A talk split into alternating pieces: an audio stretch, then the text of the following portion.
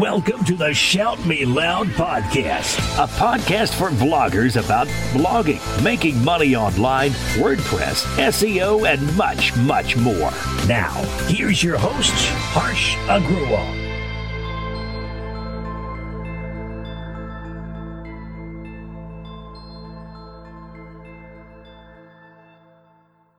Hey guys, welcome to another episode of Shout Me Loud and today I have Syed Balkhi and you might know Syed from his popular blog WP Beginners and from some of his products like Opt-in Monster, WP Forms and today we are going to talk a lot about how you can scale up your blogging career and add more value to your readers and more important to your own life. Hey Syed, Hey, welcome to the show. thank you, Harsh.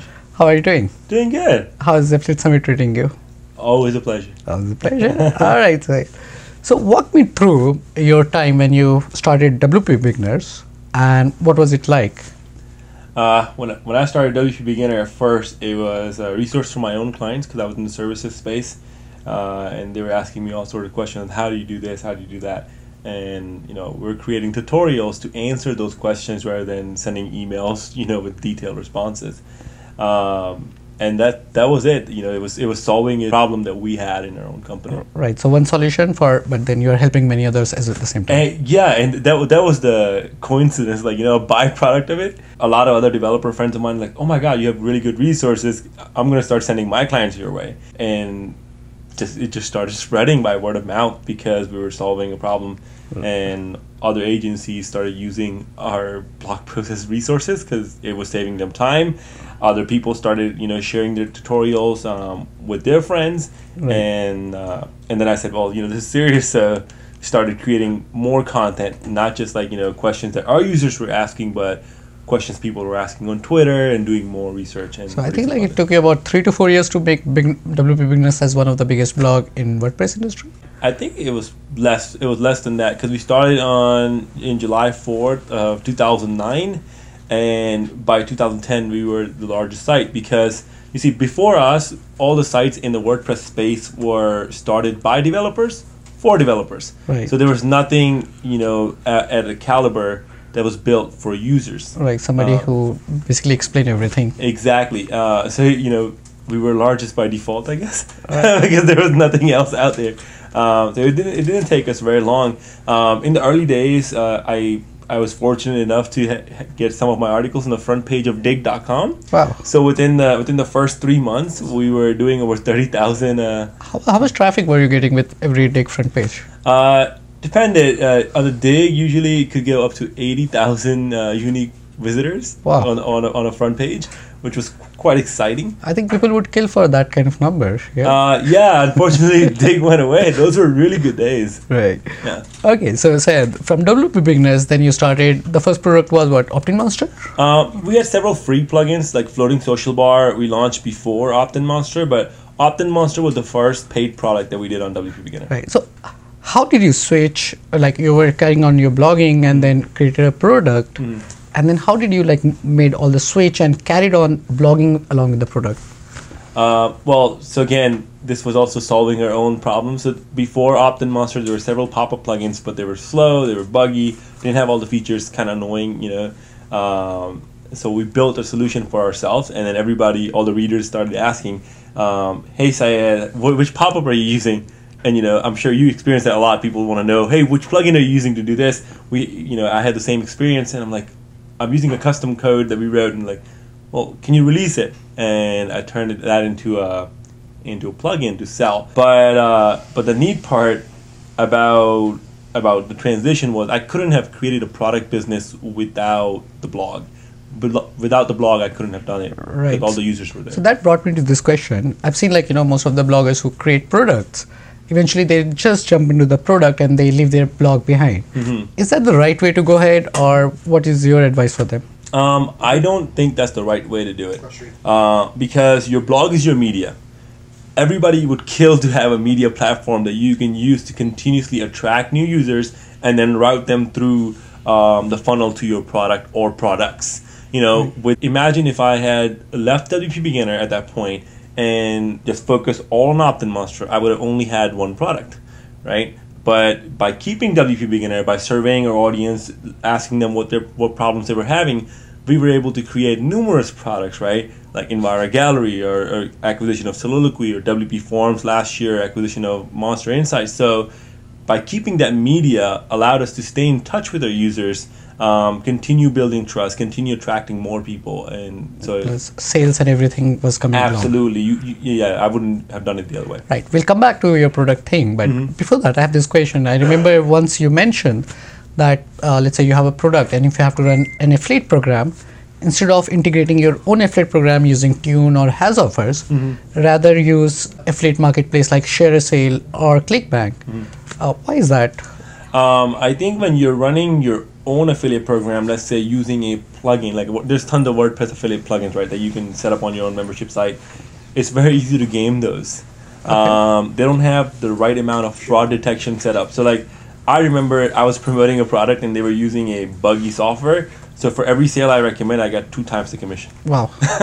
so it was great while I was a blogger, but it's not so great when you're the product owner. So when you use a company like a share sale or Impact Radius, that's their business. You know, they have to be really, really good at it. And they are really good at it. They have the right measures for tracking, they have the right measures for fraud detection, fraud prevention, and more importantly, they have a network. Like, you know, share sale has what, hundred thousand publishers in their network. So that's automatic access to all that. Right. So at the same time, you're saying like you know on the self-hosted platform, there is like a lot of improvement needed to be there, especially in terms of uh, fraud detection, but also there's overhead, right? You are, you're responsible for every month sending out payment.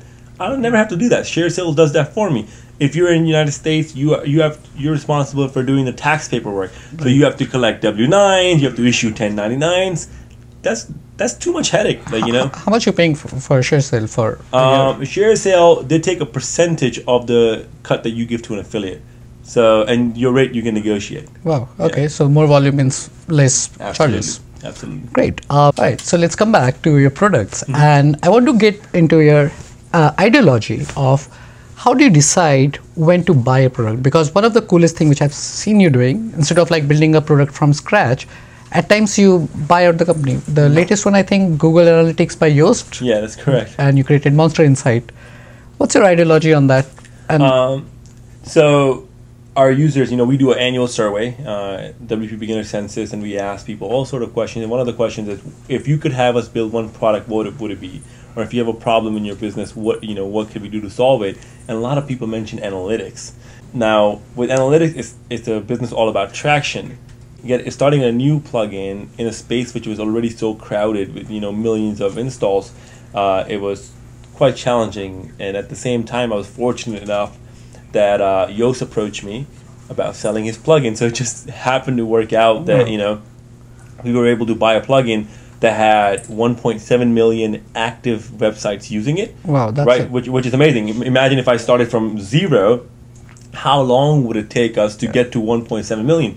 Years. So paying that premium to get a head start over everybody. Like this is the most popular Google Analytics plugin for WordPress in the world, Right. right? So that money is, is, is the money you're paying up front. Now, some people are like, well, oh, you can build it yourself. Of course, but you're going to spend money on it, right? If you're buying Facebook ads or anything, you're spending money there. You're like, well, no, I can do all organically. Well, you're spending time, which is money. You're hiring people to do the articles or doing all sort of stuff. That's money, right? So I was just able to buy leverage right there. Right. So okay, and I think like this question is going to help a lot of bloggers because uh, one thing which I've seen you doing and which is very smart, personally, which I that's what I feel, that you partner with people like you know, let's say you're good, you're great with marketing, you're a developer as well, mm-hmm. but then you partner with like let's say a lead developer mm-hmm. to build a product. Absolutely. How do you decide on the partnership term? Mm-hmm. Number one. How d- I mean, of course, it's a it's a tough call when Yeah. you can have the complete ownership, Yeah. and when you have to give the ownership Yes. how do you decide and what are the terms that one should take care of when building such partnership partnerships are kind of tricky and that's number one right? Most partnerships end up going sour at one point or another. So you have to be very very um, conscious and careful when you're choosing a partner. If you're very selfish you want 100% of everything. Right. but i would rather own you know 60% of a much bigger pie than 100% of a smaller pie right? So that's that's very important you know in thinking about it because partnering with somebody else who has a strength knowing your strength right? I can write code but i'm not the best developer in the world right but i know i'm really damn good at marketing.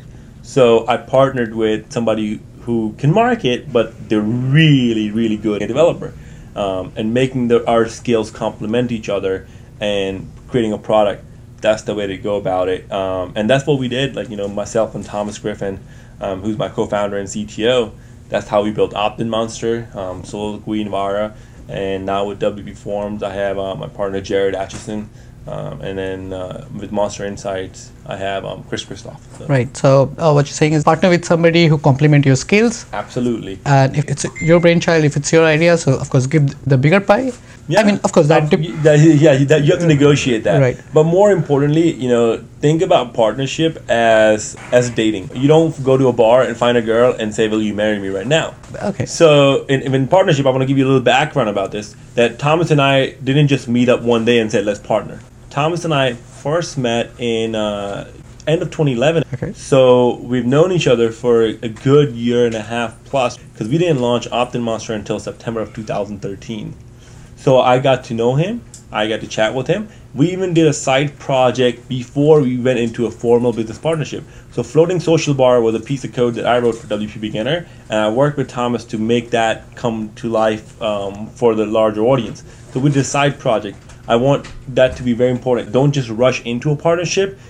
Get to know the person you're going to partner with. I remember one of my mentor told me like getting into partnership is like getting into a wedding. Absolutely. And it's as bad as a divorce if you're getting out of exactly. it. Exactly. Um, and same thing with my partner with Jared Atchison in WP Forms.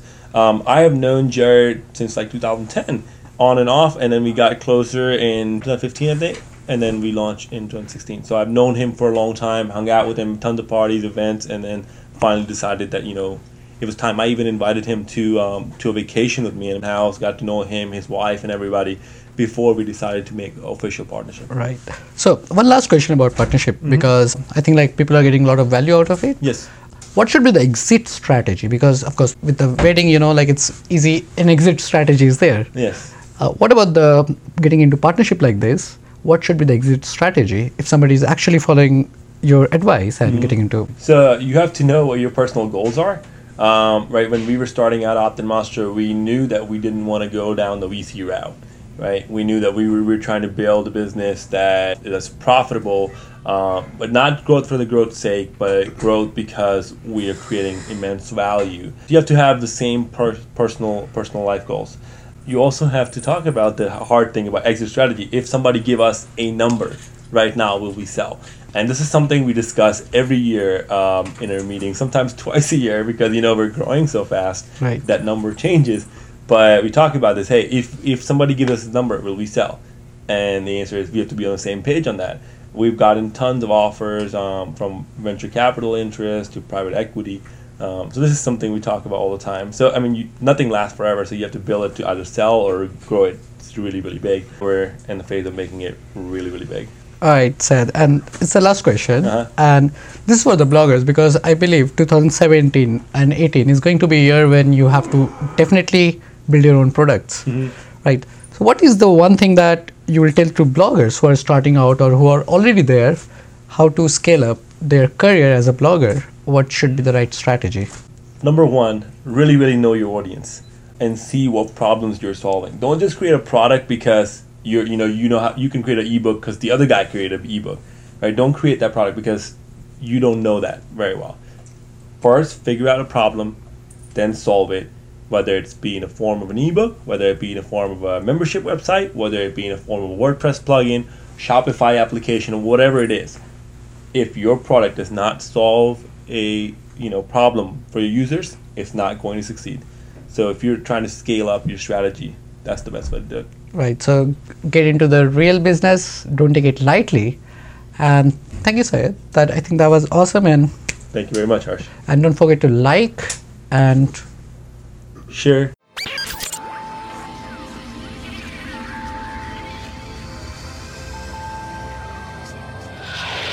Thanks for listening to the Shout Me Loud podcast with your host, Harsh Agrawal. Don't forget to subscribe to this podcast to stay updated with the latest blogging techniques. For more information about Harsh and this awesome podcast, head over to www.shoutmeloud.com.